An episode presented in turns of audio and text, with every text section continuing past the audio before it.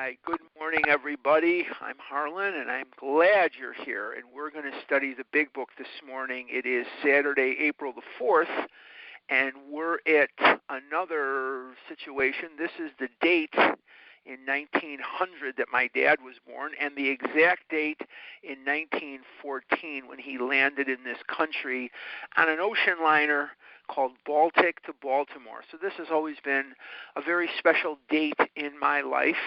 April the 4th is, is always been a very special uh, date in my life because we always celebrate that as my father's birthday, and that was the day he came to America. Um, we are studying the life of Bill Wilson. And we have been studying the life of Bill Wilson over the last couple of weeks. And what we have seen is we have seen this young man, Bill Wilson, born on November the 26th, 1895. He's smart, he's ambitious, he's hardworking, he's very, very much a person who is doing the best he can to prove himself to the world that he was somebody, that he was special, that he was a person that should be taken seriously. And I think that if we look at the way Bill thinks and the way Bill drinks and the way Bill acts, we can relate to him exactly. We all, most of us have this need to prove to ourselves and prove to others that we are important, that we are special too. And sometimes that comes in in bravado, and sometimes it comes in from taking a back seat to everybody, but it is manifestations of that same idea. And even though we are people, we often feel very disconnected from the people around us. And that is one of the reasons that we became compulsive overeaters is because we were looking for that effect. And in that effect, Chips Ahoy cookies and, and peanut butter sandwiches and, and Reese's cups, they made me feel for about nine seconds like I was part of the world at last. And that's what Bill finds. He's a very hard hard worker. He ends up on Wall Street. We've talked about how he really and truly was one of the very first sort of investment counselors on Wall Street. He wasn't, even though he self describes as a stockbroker, he really was not a stockbroker. What he was, was he was a man who made his living selling his ideas to other people, and when they made money on the stock, then he would cut it, he would be cut in on the profits, and that is how he made his living. And now the Great Depression starts, and we see Bill Wilson in sort of a new arena. This stock market, this investment thing, is really just not happening. There's just nothing going on there. And all of a sudden, some of the people around him are committing suicide. And the reason that they're committing suicide is because they feel as if the high, the towers of high finance had let them down. And the the people are looking at this stock market and they were making this money and they were living the high life and now they've been disgraced and they've been humiliated and they often have to go back and tell their wives and their children and their families that they have been ruined and that they are no longer the big shots that having all this money would point to. And so their value was was very barometric to how much money they had. But Bill Wilson says he wouldn't kill himself. He went back to the bar. Why did he go back to the bar? See, without knowing it, without knowing it intellectually, Bill Wilson knows that by returning to the liquor in the bar, that it will give him this effect and it will make all this reality of the horror that's going on around him disappear. Can I relate to the way Bill thinks? Can I relate to the things that Bill is going through, especially with coronavirus right now? You bet I can. And unfortunately, I have taken more calls than I want to say on this line over the last week since we have met yet since we met last week. I have taken more calls from people that are in trouble with food that weren't a week or two ago than I care to even talk about. And one of the things is is that people all around us are are in this situation and what it tells us in the big book is we avoid the manufacture of misery, that we cannot carry the troubles of the world on our shoulders. So we know as recovering people that all we need to do today is work the steps. And all we need to do today is carry the message to the still suffering person, and we're going to be okay. When all other measures fail, work with another alcoholic will save the day. And Bill hasn't come to that in the book yet, but he's going to come to that before we're done with the chapter, which we won't finish today, obviously. Where we're going to start today has a backstory. And I told you last week the backstory at the end of our session. But for the people that are not with us, or excuse me, that were not with us last week, and for the people who need a little bit of review, because sometimes I need a little bit of a review, please bear with me because I'm going to go through the backstory here again. We're going to be at the bottom of page four but before we read that paragraph, what I want to remind you of is that Lois Wilson suffered a couple of what's called ectopic pregnancies. And in ectopic pregnancy, often the bleeding can be quite profuse. And in the bleeding of the second of the ectopic pregnancies, Lois Wilson calls her father, Dr. Burnham, and Dr. Burnham was a gynecologist, he was a surgeon, and he was also a genetics doctor, which wasn't uh, as prevalent t- uh, then as, as it is today. But he was an early genetics doctor, a gynecologist, and a surgeon. And some of you are old enough to remember, I know I'm old enough to remember this, that when a doctor got a call from your mom or your dad or whomever, that you were sick, the doctor actually came to your house. Now, if you're too young to remember that, uh, trust me, there are people on this line this morning that indeed are not. And we remember when doctors had their own license plate, MD license plate, so they could park illegally to come to your house and to see what was wrong with you. And that's how that's how you saw the doctor was he came to you or she came to you. Well, anyway, Dr. Burnham comes, and it's about 6 o'clock in the evening. And he leaves a note on the kitchen table Bill, I'm taking Lois to the hospital. She's bleeding very profusely. I cannot get the bleeding to stop. Please come as soon as you get the note. This is at about 6, 7 o'clock in the evening. 9 o'clock the next morning, Nine o'clock the next morning, Bill Wilson stumbles into the hospital. He has obviously been drunk the entire night. He obviously has peed in his pants. He obviously has vomited several times during the night. He's obviously wearing the same clothing that he wore the day before. He smells horrible. He hasn't brushed his teeth. He hasn't showered. He hasn't changed his clothes. His hair is matty and dirty. He has stubble all over his face. He hasn't shaved. And he comes into the hospital about 9 o'clock the next morning. Now, there was an instruction as the time wore on and on and on. There was an instruction in Lois Wilson's room that the nurses dare not let anybody into her room without seeing Dr. Burnham first. And Dr. Burnham is called at 9, 10 o'clock the next morning to inform him that his son in law is here. He comes and meets Bill, sees Bill in the hospital, and Bill smells, and he's dirty, and he's drunk. And Lois Wilson's father, Dr. Burnham, reads him the riot act, and he says to him, You're nothing but a bum. You think you're so special because you bought my daughter a fur coat or you bought her dresses or you bought her a piano. I think you're a bum. And I've always thought that you were, I've never thought you were good enough for my daughter. He said, Look at you. He said, I had to do a hysterectomy. On, I had to have a hysterectomy performed on my daughter yesterday. She will never have children. She is beside herself with grief.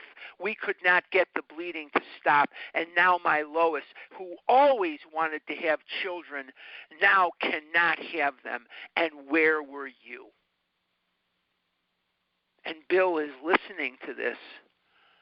And he wishes that it was different because he loves Lois very much. And he and Lois want to have children, but they can't now. That dream of having kids is taken away from them. And they had been living on Park Avenue. And they had been living the high life. Now they can't live on Park Avenue anymore. And they're moving to Brooklyn, 182 Clinton Street Julie R. and I and Kelly S., who lives in Oklahoma, we went there together, and John and, and Harriet and Roanne, I think, was with us too. And I think we all went, yeah, I know we all went to 182 Clinton Street. And at 182 Clinton Street was where the Burnhams lived in Brooklyn across the river from Manhattan. Now let's kind of set that scene that Bill Wilson is going now to live with people who really don't want him. The only thing that's saving his skin is that they have what's called a mother in law apartment in the unit.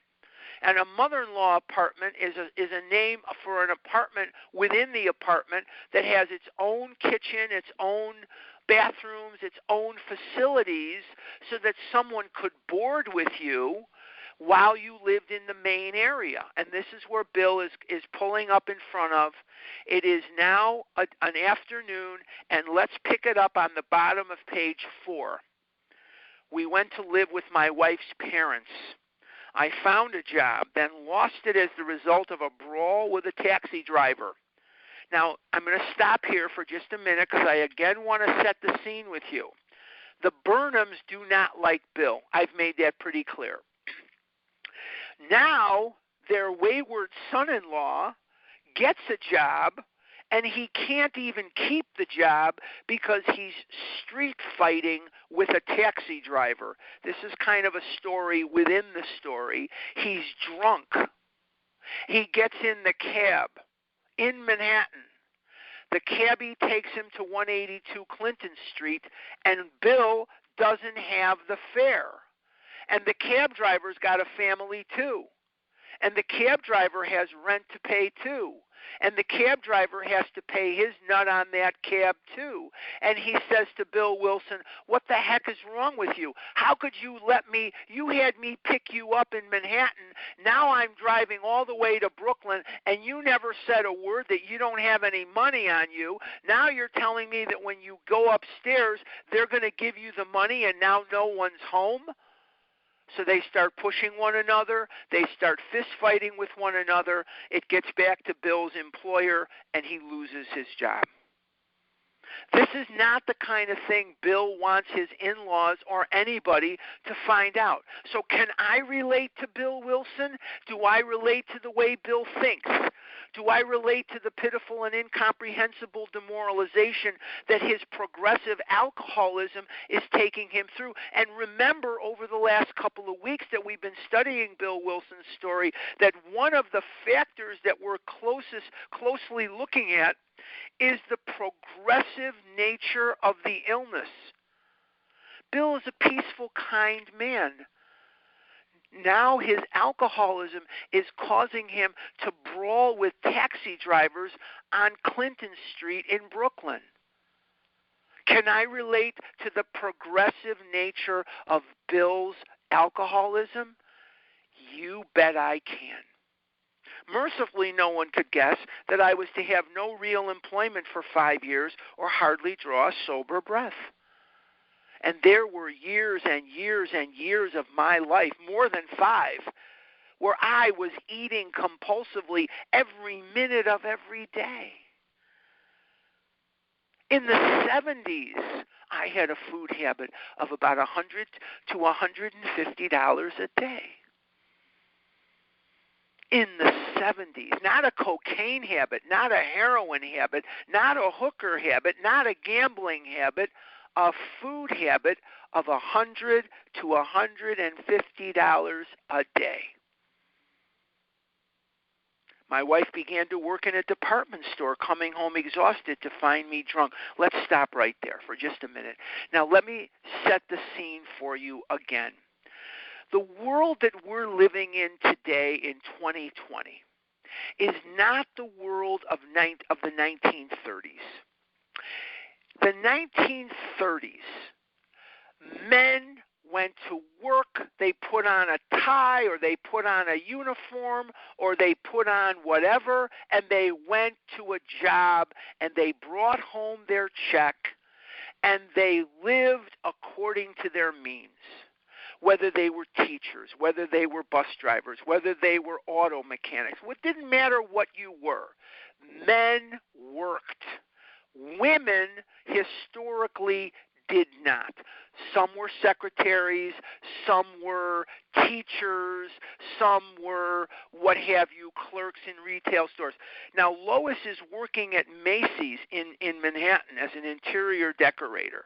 She's making $19 a week salary. She's working about five days a week, six days a week, 12 to 15 hours a day, depending. You know, retail, they throw the key away, they don't close. They're open from morning until night. And this is a great source of shame to Bill Wilson. The reason that I want to paint this picture for you is that Bill prided himself tremendously prided himself on his ability to be a provider. Lois asked of Bill, please, I'm going to work. There's the breakfast dishes. You smell you're dirty, you haven't shaved, you haven't bathed, you haven't changed your clothes. I'll be back home at whatever time, 6 o'clock at night, 7 o'clock at night, whatever it is. By the time I get home, could you please shave, bathe, put the dishes in the sink? You don't have to clean them, you don't have to scrub them. Put the dishes in the sink. She'd come home from a hard day at the department store and there he was sitting in the same spot, drunk as a skunk, same pajamas because he didn't leave the house. He was he must have been on quarantine then too, but he didn't leave the house. He stunk, and the the breakfast dishes were still sitting on the kitchen table. Now the reason I want to paint that picture for you is I want to paint the picture not of what the Wilsons' domestic life was like, but what alcoholism's domestic life is like. You see, alcoholism was now in control. Alcoholism was calling the shots. Alcoholism was dictating what Bill could do and not do alcoholism was telling Bill Wilson, you will not get dressed, you will not shower, you will not shave, you will not clean the table of the dishes, you will get drunk. What did Bill call alcoholism later in his life? He called it a tyrant. The tyrant alcoholism. What is a tyrant? A tyrant is an unforgiving, ruler that knows no mercy. The tyrant, alcoholism. The king, John Barleycorn. These are words that Bill Wilson later in his life will use to describe his alcoholic condition. I wanted to be thin but ate more and more food as time went on. I wanted to be doing what the other boys were doing with girls on the field, on the court, whatever that may be. I wanted to look like the other guys. I wanted to fit in to the desk at school and not be squished. I wanted to buy the clothes that they bought, and I wanted girls to giggle when I told stupid, idiotic jokes too, and flip their hair and touch my arm and touch my hand and and want to be with me too. But I wanted it so much and I couldn't have it because of the tyrant compulsive overeating. And the only solace I knew to turn to was more food. So the more I ate, the further away from me these things got. And the further away from me these things got, the more I ate. So you can see the cycle of the compulsive overeating. Can I relate to Bill Wilson? You bet that I can. Bill and Lois were not in control of their horrible domestic life at this point.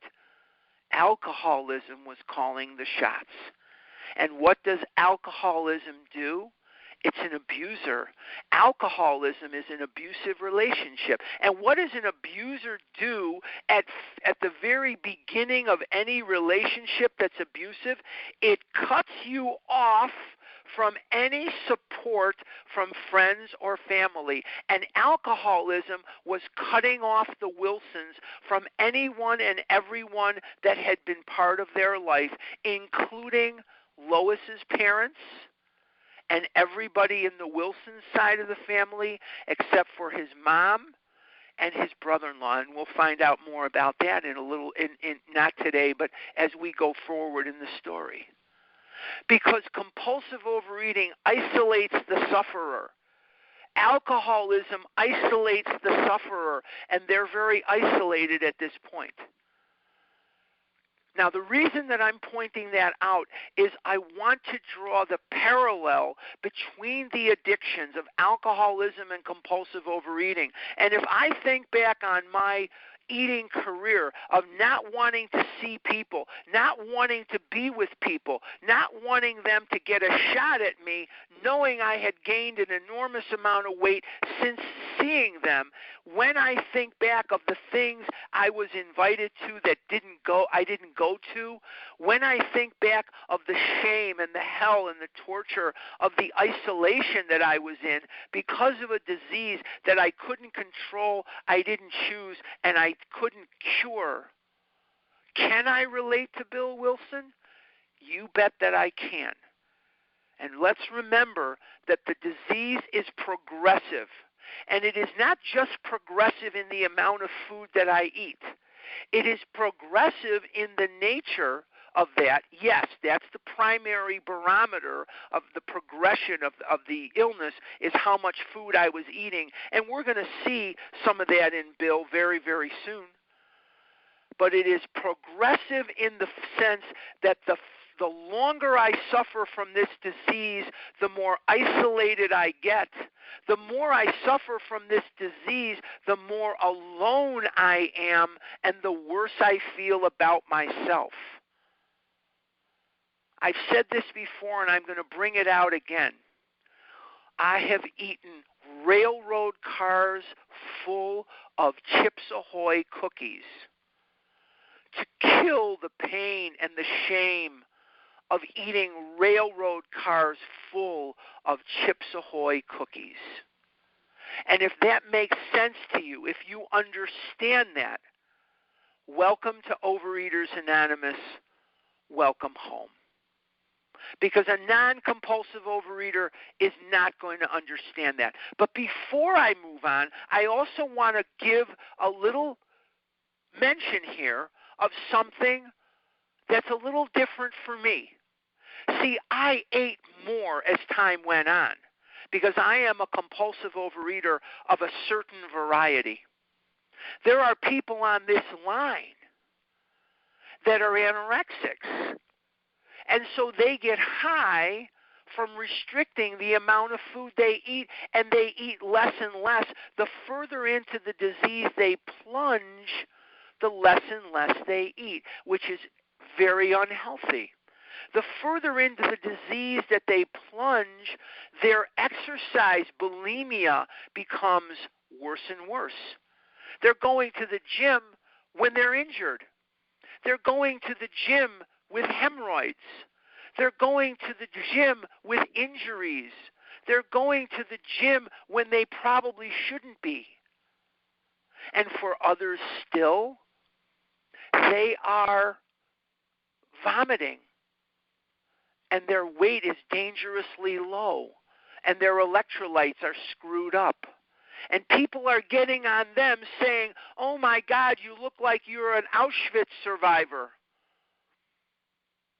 And they don't want to face that. Now, I've mentioned here about my friend Lauren. Lauren was a beautiful, brilliant girl. Both of her parents were physicians, and she has been in every treatment center you could imagine.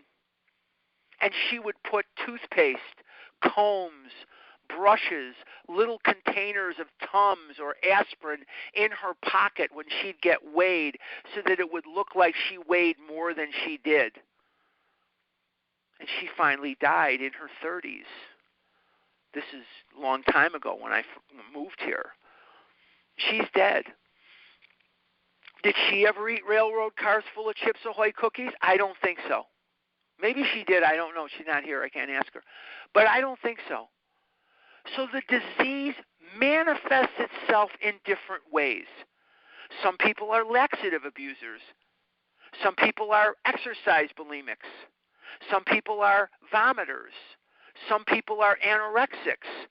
And some people are compulsive overeaters like me of my variety.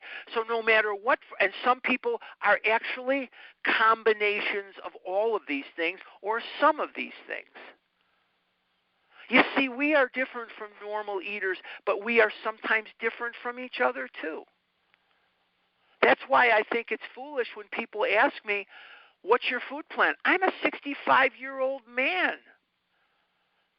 What is my I'm my activity level, my metabolism, my age, my whatever has nothing to do with you. But let's bring it home.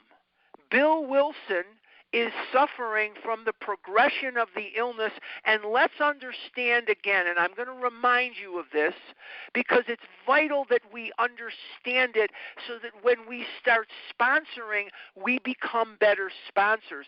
That the progression of the illness is not just about how much you eat that the progressive nature of the illness has to do also with the gestalt, with the big picture of your life. And as the disease starts permeating various aspects of your life, like your sex life. What do you think the sex life of the Wilsons was at this point in their life? Probably nothing, probably non existent. He was drunk. He was out of it. She was pissed off most of the time. he was frustrated. She was frustrated. What do you think their romantic life was like? I know one thing. I sure wouldn't want to be in that relationship as it was at that time.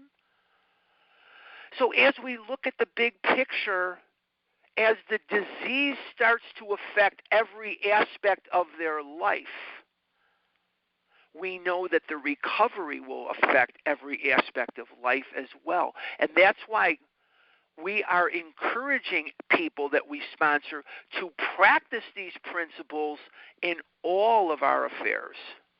It's very vital information here, and you can't really get it most of the time during your first few go arounds with this chapter. And so I'm hoping that some of the backstories amplify what's going on here. That's my hope. That's that's what I'm going for. Let's go to the top of page five. I become an unwelcome hanger on at brokerage places. Remember when we read about how he had fair weather friends and people wanted to be around him? He was the boy, he was the guy, he was the man, he was Mr. Wall Street, he was Mr. Park Avenue. Everybody wanted to be close to him. Now he's an unwelcome hanger on at brokerage places. He doesn't have any money to invest. He doesn't have any clothes that aren't puked on and pissed in. He doesn't have any sobriety. He isn't drawing a sober breath. They don't want him around. And that's where he's gone to. He can't even be welcome in his own element. He can't even be welcome in a brokerage place on Wall Street. That's how far down he has sunk. Now let's take a look at the next sentence. And for those of you who have been to my in person Big Book retreats, one of these days I'm going to do a Big Book retreat or a Big Book convention, and I'm just going to do it on one sentence. And here's the sentence Liquor ceased to be a luxury, it became a necessity. So we're going from periodic drinking. We're going to drinking in the morning and drinking at night. Remember when Bill went to the golf course? It says golf permitted drinking. He engaged in activities that excuse drinking. How many people are really that interested in being in a bowling league? Not me. Bowling's all right. It's okay. It's fun. But bowling isn't more fun than eating french fries. Bowling isn't more fun than eating whatever hot dogs or hamburgers or whatever it is nachos that you might get to eat at a bowling alley if you're in your disease. So he was drinking in the morning he was drinking at night now he's drinking all day long. So what do we see here? We see the progression of his disease. See when i would eat a cupcake when i was 5 I'd get high on the cupcake and I'd go crazy and I'd want another cupcake and another cupcake. But it ended after a while because I was five or six years old, whatever. Now I'm 20, now I'm 30, now I'm whatever I am. I, I'm eating every day, all day long. I would go from one convenience store to the next, one place to the next. I would go from one drive through window to the next. I remember when the drive through windows first came in. It almost killed me. I'd be throwing McDonald's bags out the window as I pulled up at Burger King, and I'd be throwing Burger King bags out the window as I pulled up at God knows tacos, or there was no Taco Bell in that those days. There was Jack in the Box, and there was other things. There was no Taco Bell. But anyway, I'd be pulling up at different ones, you know, different uh, fast food. And I always had a story about a party or about, gee, I wonder what Fred wanted on his. You know, you just better make all the tacos the same, and I'll let them decide. You know, there was always this party. There was always this this this gathering of people. There was no gathering of people. It was for me. And and who really cares anyway? No one. But I had to make up a story, not for them, but for me. They they gave a crap, right?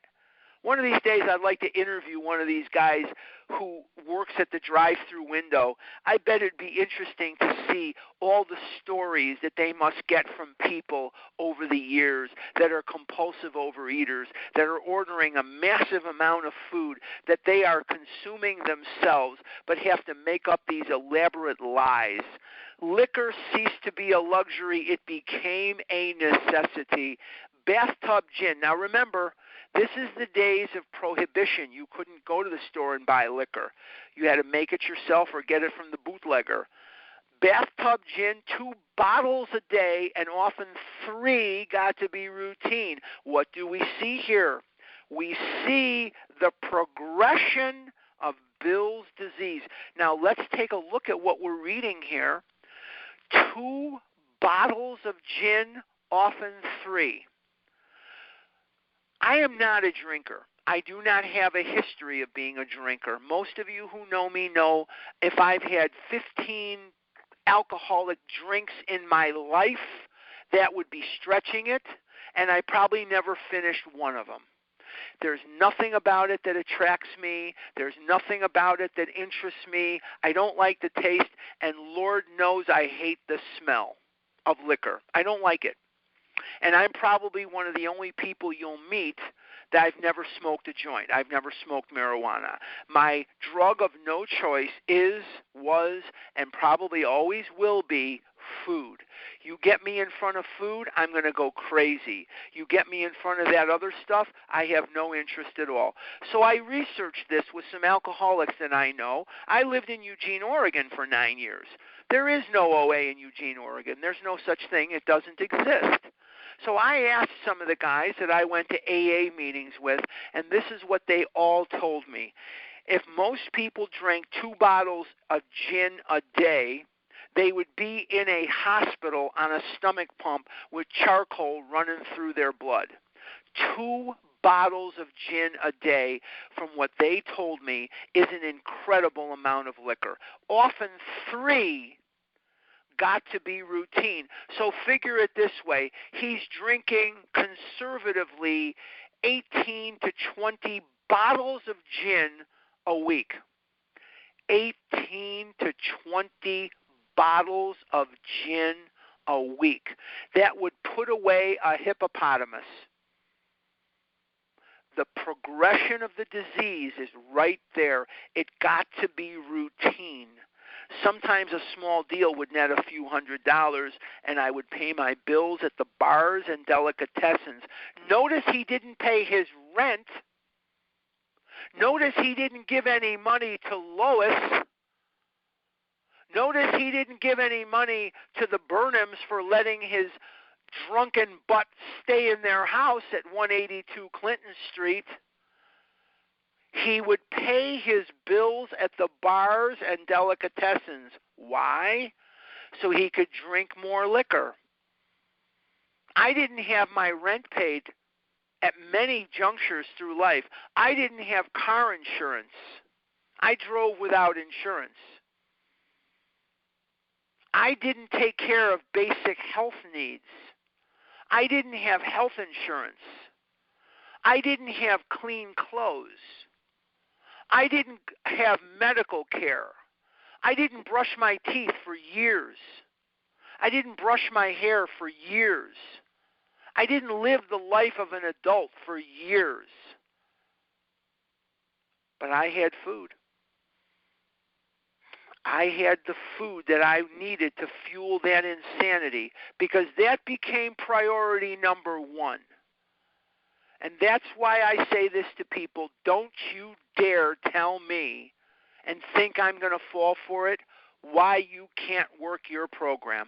You found the time to eat, you find the time to work your program. You made eating or exercise bulimia or vomiting or starving or whatever it is you did, you found the time to practice the illness, you find the time to practice the recovery. So we see the progression of the disease. This went on endlessly, and I began to waken very early in the morning, shaking violently. Why is he shaking? He's getting delirium tremens. Delirium tremens is a very serious part of alcoholism. We have the complications of obesity. We have the swelling in our lower legs, the edema in our lower extremities. We have the electrolyte deficiencies of anorexia and bulimia. Some people who suffer from our disease become cutters. I speak to a woman every day that can't wear skirts or dresses because she's a she was a cutter. She can't wear uh, skirts or dresses or anything like that. She has to wear pants. Um, there are many aspects of our disease. Can I relate to Bill? You bet I can. But in the case of alcoholics, they get this delirium tremens, this shaking. And when I was in Eugene, Oregon, and I had to go to AA, I would see these guys and they looked like a fox terrier trying to crap out a peach pit. They're shaken so bad they can't even they can't even you talk about a drinking problem, they can't even put a cup of coffee to their mouth. They'd have a cup of coffee because someone else would pour it for them and they would spill it all over themselves and all over somebody else because they couldn't get it to their mouth. Some poor soul, some alcoholic would hold the cup and they would drink as the other person held it to their mouth. And I saw a lot of that in Eugene, Oregon, too. The kindness of one alcoholic to another. But now he's got delirium tremens, which is an electrical interference of the way muscles act. And can we relate with our health issues? You bet we can. The unfortunate situation is the heart is also a muscle. And that delirium tremens can take you out. It can take you out. A tumbler full of gin, followed by half a dozen bottles of beer. You imagine how drunk he is? a tumbler full of gin followed by half a dozen bottles of beer would be required if I were to eat any breakfast. In other words, he's drinking half uh, half a uh, dozen bottles of beer. He's drinking an entire six pack of beer plus a tumbler of gin before breakfast. Can you imagine how drunk he is on an everyday basis? when we went, we went Kelly and Julie and me and John and Harriet. We went down Clinton Street. We were headed from where we got off the train and we were going to 182 Clinton Street to see the house. And I kept thinking, my mind kept thinking first about all the the Dr. Bob and and and and and uh Hank Parkhurst and and all the Fitz Mayo and Jimmy Burwell and all these other people that would walk down that street to go to a meeting at Bill's house. And then I started thinking, I bet you if these trees could talk, if these trees could talk, they would tell you how many times Bill Wilson walked up and down that street where he didn't know what street he was on. He didn't know what world he was on. He was so drunk, he didn't know if he was foot or horseback. Can I relate to Bill Wilson? You bet that I can. And every morning I would get up and swear to God that I wasn't going to eat whatever for that day and then by the time an hour went, maybe two hours went, there I was eating it again, breaking my word to myself, making myself fatter, pouring gasoline on every problem in my life, making every aspect of my life worse and worse and worse.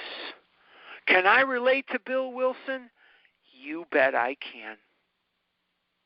Nevertheless, I still thought I could control the situation, and there were periods of sobriety which renewed my wife's hope. What's Bill doing there? He's going on what we would call a diet.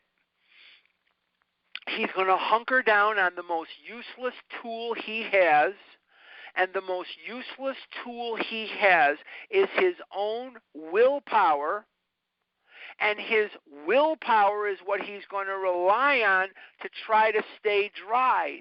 He's going to control his drinking while he's drinking. He's going to try to control the amount he drinks. And there were periods he was able to do it, and it renewed his wife's hope.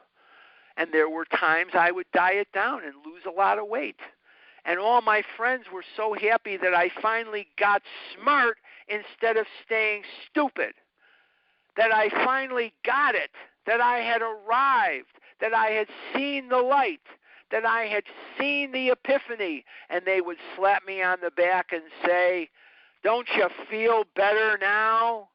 And oh, yeah, I feel great. I felt anger great. I felt fear great. I felt lust great. I felt like killing them. I felt like killing myself. I felt everything much better. I couldn't function. I felt so horrible. I couldn't sleep through the night. All I would do was dream, daydream of food, and fantasize about food because I had no spiritual program.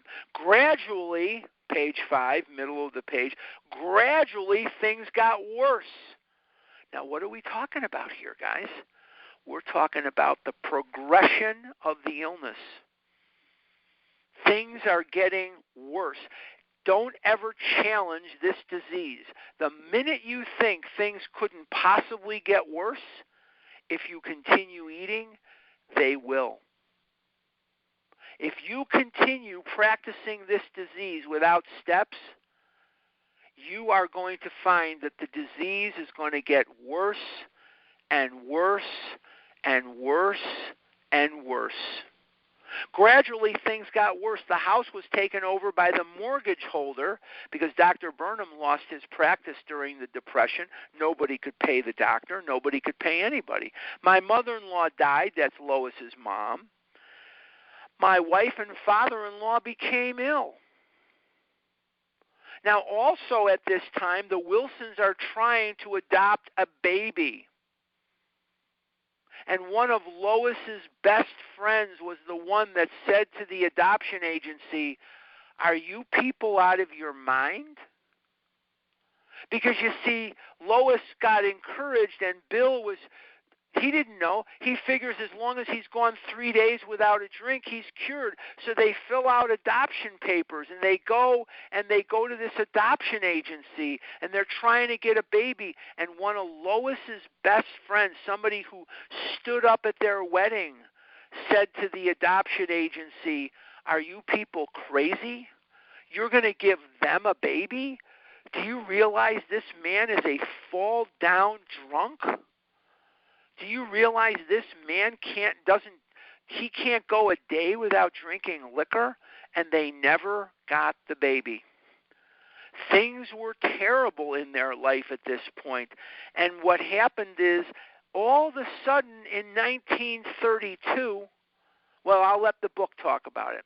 Then I got a promising business opportunity. Stocks were at a low point of 1932. I had somehow formed a group to buy I was to share generously in the profits, and then I went on a prodigious bender, and the chance vanished. This is a story within the story, and it takes place in Cherry Hill, New Jersey.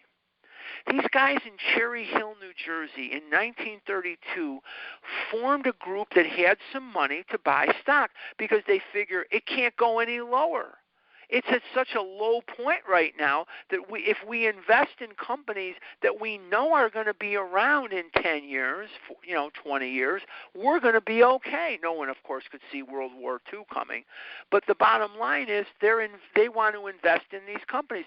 So they contact Bill Wilson you know, Bill Wilson still had a reputation on Wall Street as a pretty sharp guy. So they contact him and they lay the law down with him, though, that says, look, we've also heard that you're a drunk. And they say, if you're going to get drunk, we don't want to do business with you. And Bill's on one of his diets and he lies to them and lies to himself and says, oh, you don't have to worry about that anymore. I don't drink anymore. Yeah, it was Tuesday and he hadn't had a drink since Sunday. But he, he's telling them that he doesn't, you know, you don't have to worry about that. So they say, okay, well, nobody knew anything about alcoholism, right? Nobody knew anything about it. The man says he doesn't drink anymore. The man says he doesn't drink anymore. And then they're in this hotel room in Cherry Hill, New Jersey. And they're in this hotel room and they're talking about the stocks they're going to buy and how much money they're going to put into each stock and all this other stuff. And a guy busts out a jug. And they're in New Jersey, and he passes around a jug of his homemade whiskey. And it goes around once, and Bill doesn't take a drink, thank God. But it goes around again, and the guy says to him, Hey, Bill, I made this whiskey myself. It's called Jersey Lightning. I bet you've never had a drink of Jersey Lightning. And Bill Wilson says, hey, this is something this guy went to a lot of trouble to make. It's gluten free, it's kosher, it's vegan, it's vegetarian, it's it's from a health food store. It's all these various ways that we tell ourselves that the food is okay. You know, the what's the latest one is the keto diet. Keto, and when I first came in, it was uh, Stillman, and there was Stillman, and what was the one where you ate like ten steaks a day? Atkins, and there was Atkins, and you had people eating uh, ten steaks a day and they're gaining weight in leaps and bounds. And they can't figure it out because the diet says you know, you're just going to eat meat and you're nothing but protein and no carbohydrates and blah blah blah. Well, your body needs a certain amount of carbohydrate. Your body needs a certain amount of whatever, fruits or vegetables or you know, there's carbohydrate in uh, in in a lot of different vegetables, some more than others. But your body needs a certain amount of other things besides protein. I'm not going to turn this into a nutrition lecture, but you guys you guys are the experts. You guys are the experts. You know what I'm talking about. So he talks himself into having a drink of Jersey Lightning. What is the thing in his disease that caused him to take the first drink? Was the mental twist. Because the buildup of emotions, the fear, the feelings that he was getting from this endeavor were overwhelming him. He hadn't had a drink for several days. He's scared. He doesn't feel quite right. And so the mental blank spot blots out of his mind the possible consequences of the drink. Not realizing that every time in the last 20 years that he has drank liquor, or 18 years, he has been drunk and incapacitated, but that doesn't enter his mind because of the mental blank spot. He drinks a drink of the liquor. He doesn't come out of that hotel room for three more days. He is so drunk, he cannot walk out of the hotel room. So we see once again the progression of Bill's disease. I keep pointing this out. And the reason that I keep pointing this out is because I want you to identify and I want you to become better sponsors. Maybe you're a great sponsor, I don't know. But for many people, pointing this out amplifies the meaning and it makes you a better sponsor. The progression of Bill's disease, he says, I went on a prodigious bender and the chance vanished. What do you think Lois was thinking when she found out that he had been given this opportunity, but once again he got drunk after all the promises he had made, after all the horrible consequences he has suffered, after all the shame and the degradation that they have been through in not being selected to uh, adopt a child all the horrible pain that they have suffered not being able to pay their bills all the times that Bill was drunk at exactly the worst time. All the horrible times that he was drunk when he had promised he wasn't going to drink like that anymore. Can I relate to Bill Wilson? You bet I can. You bet that I can. If you can, welcome to Overeaters Anonymous welcome home. I woke up. I'm on page five. This had to be stopped. I saw I could not take so much as one drink. I was through forever. Before then, I had rotten, written lots of sweet promises, but my wife happily observed that this time I meant business, and so I did.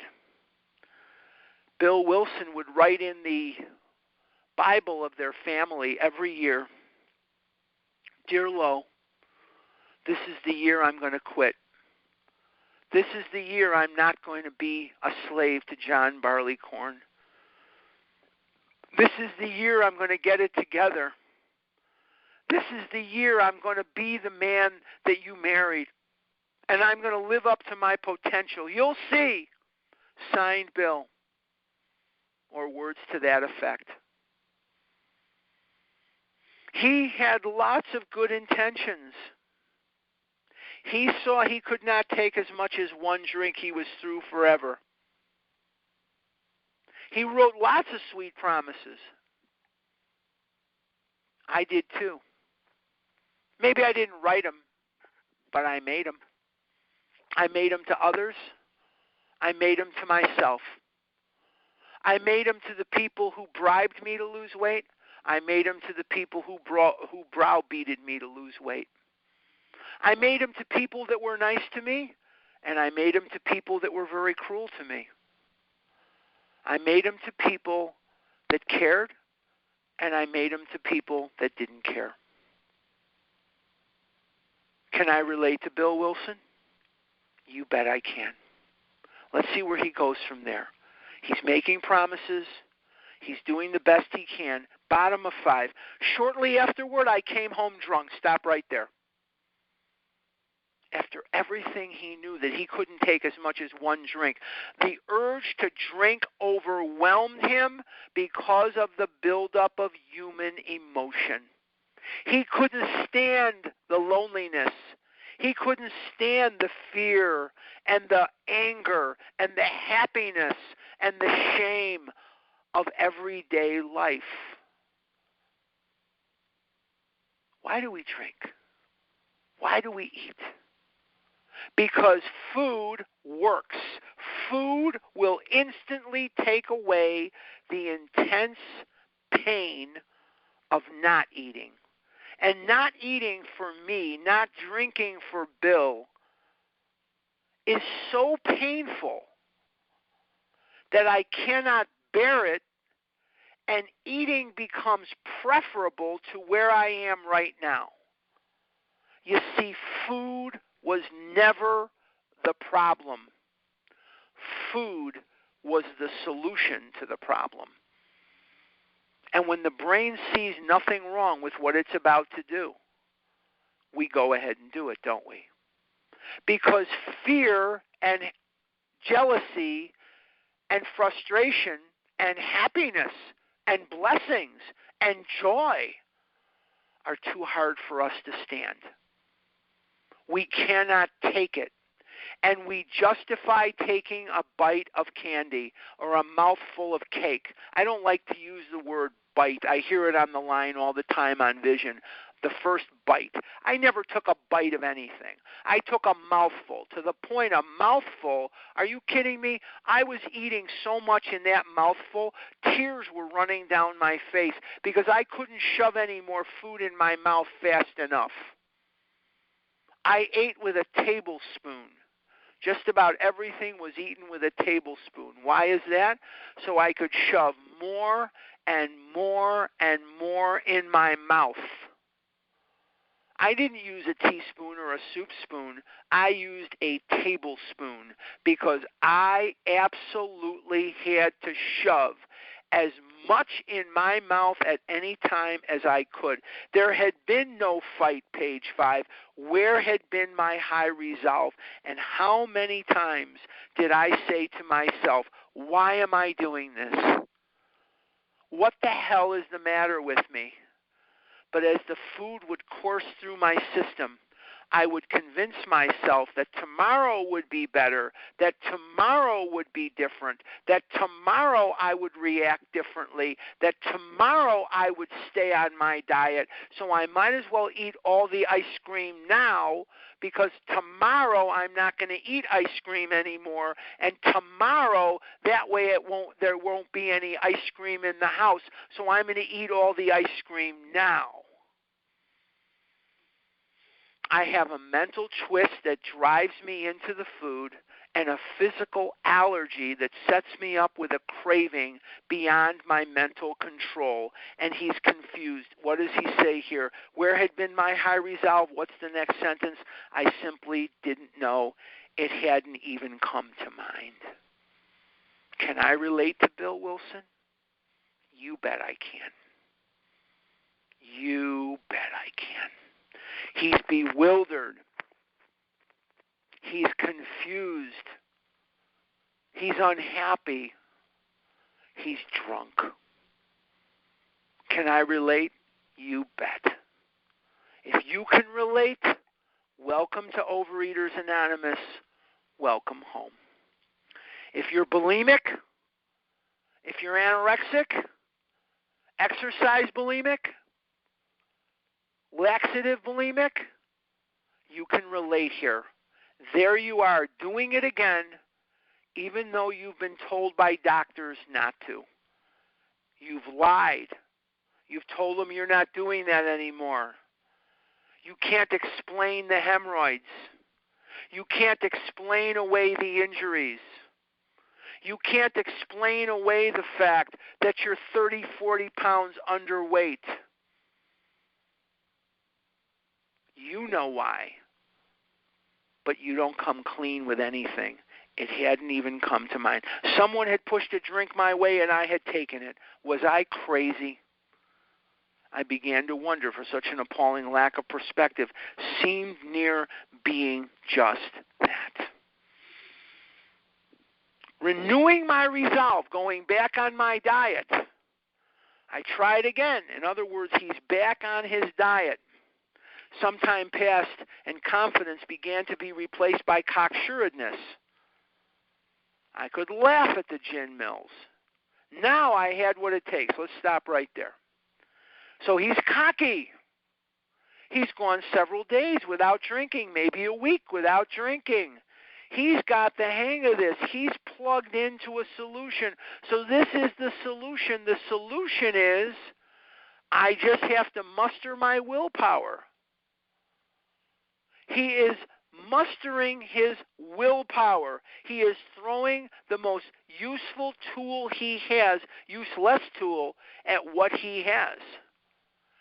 And the most useless tool he has is willpower. Willpower. It's absolutely not going to get him what he wants. Willpower. And what is the next sentence? One day I walked into a cafe to telephone. Let's stop right there.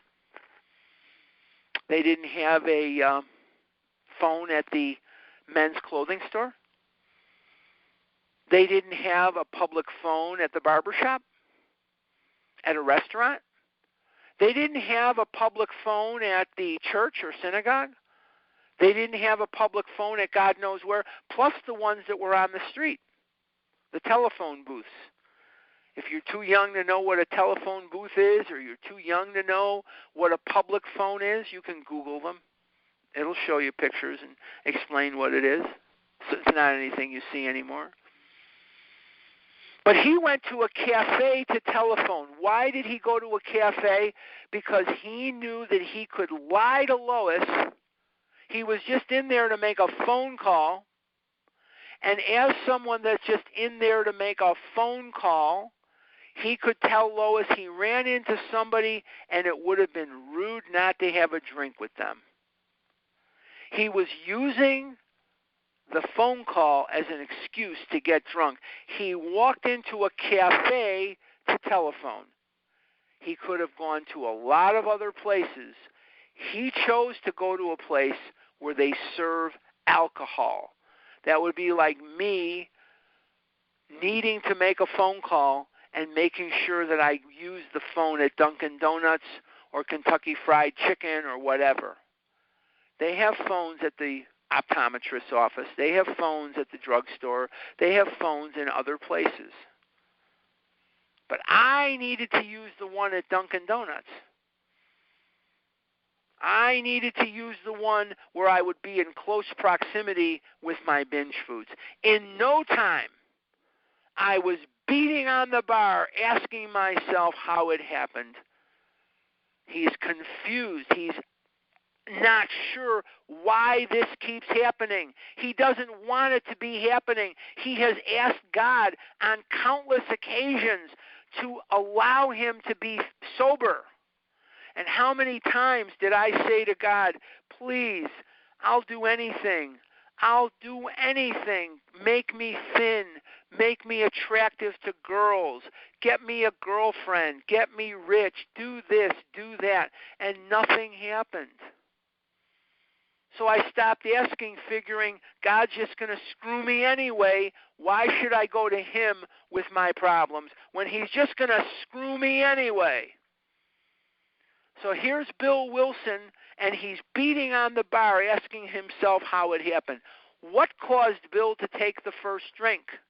The mental twist. What blocked Bill from seeing the reality of what was going to happen if he took a drink? The mental blank spot. What caused Bill to beat on the bar and demanding more and more and more whiskey? The physical allergy. The physical allergy and the mental twist. The twist has a sidekick of the mental blank spot. So we have the twofold problem. On the mental side, we have the twist in the blank spot. On the physical side, we have the allergy. Bill has gone a long time, days, without taking a drink. He goes into a cafe to make a phone call. He's drunk. The f- mental twist causes him to take the first drink, and the physical allergy makes it impossible for him to stop. Can I see the progression of his disease? Yes. Do I identify with Bill Wilson? Yes. Do I think the way Bill thinks? Yes.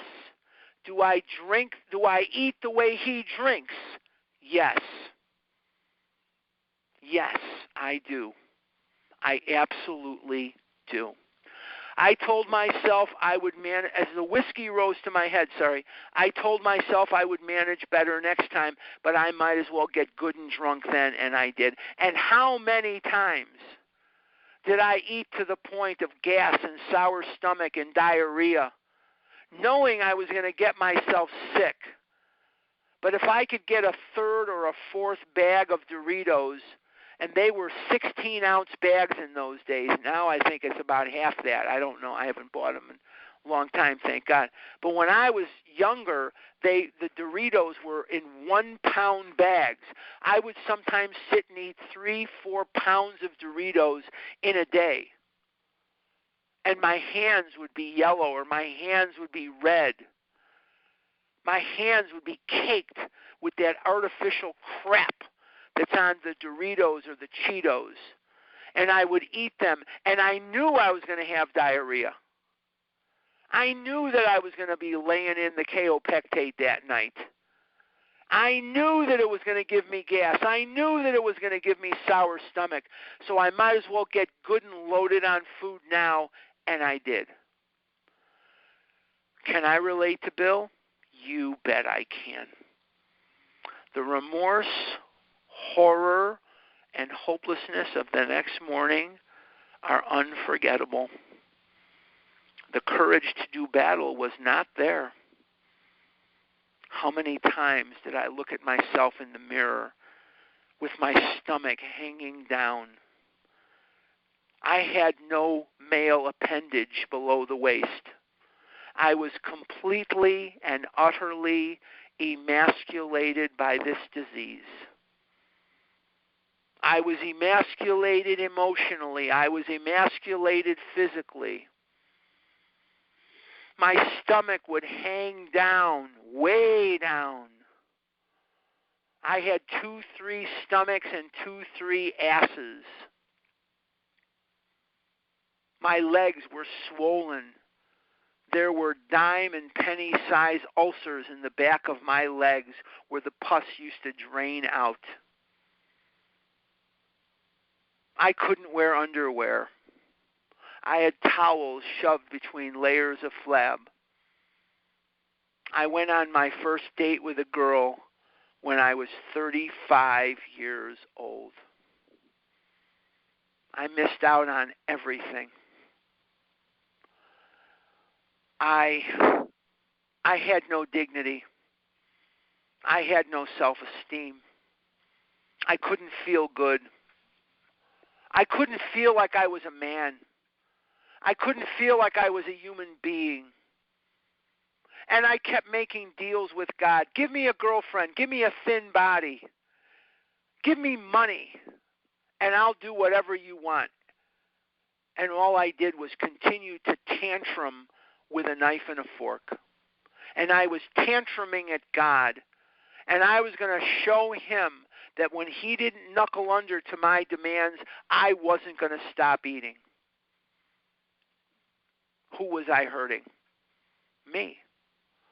Who was I disappointing? Me. I know that God cried too. a lot of times we think God doesn't love us because He doesn't seem to give us what we want. I know this in my heart, and I know it as well as I know that today is Saturday. When I was eating like that, and living like that, and dirty like that, and asexual like that, and no fulfillment in my life, I know that God cried too. I know that God cried too. Because God had plans for me as a child. God had a destiny for me, and it was not a destiny of being a circus freak. It was not a destiny of living asexually. It was not a destiny of pain and torture and horror and loneliness and depravity. It was a plan of good. And how do I know that?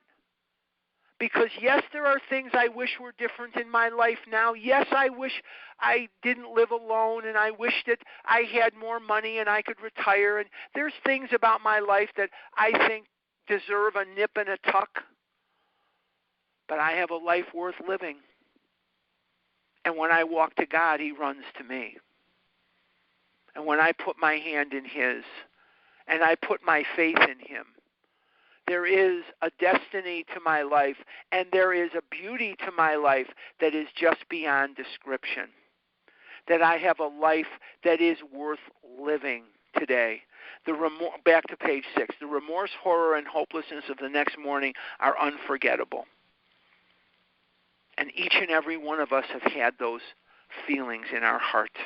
The courage to do battle was not there my brain raced uncontrollably, and there was a terrible sense of impending calamity.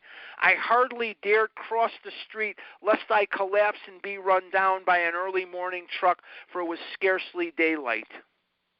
An all night place supplied me with a dozen glasses of ale dozen glasses of ale. My God. An all night place supplied me with that. That means he can't sleep without drinking. He's got to go out of the house in the middle of the night. Read the words, see the progression. How many times did I leave the house? When the Chicago Police Department was on WGN radio saying there is a travel advisory for the following counties Cook, Will, Lake, DuPage. Do not travel unless you must. There is a travel advisory. And there I am traveling down to Al's, uh, Al's Fishery on Grand Avenue because I got to have French fried shrimp. How many times did that happen where I would get to the place and they had closed due to the weather?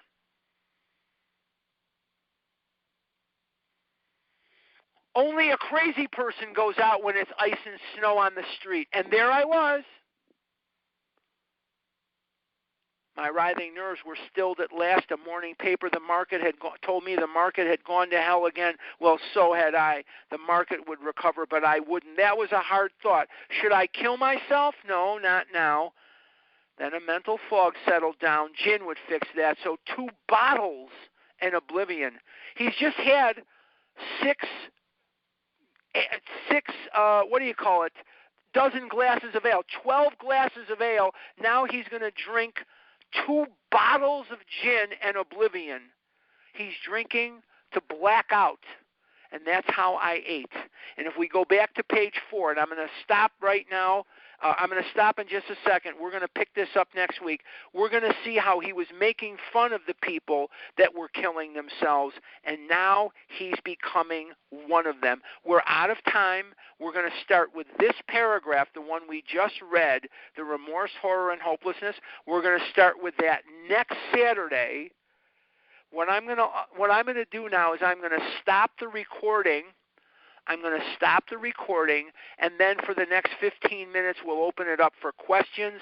I hope this was helpful. I'm going to stop the recording, and then I'll open up the lines.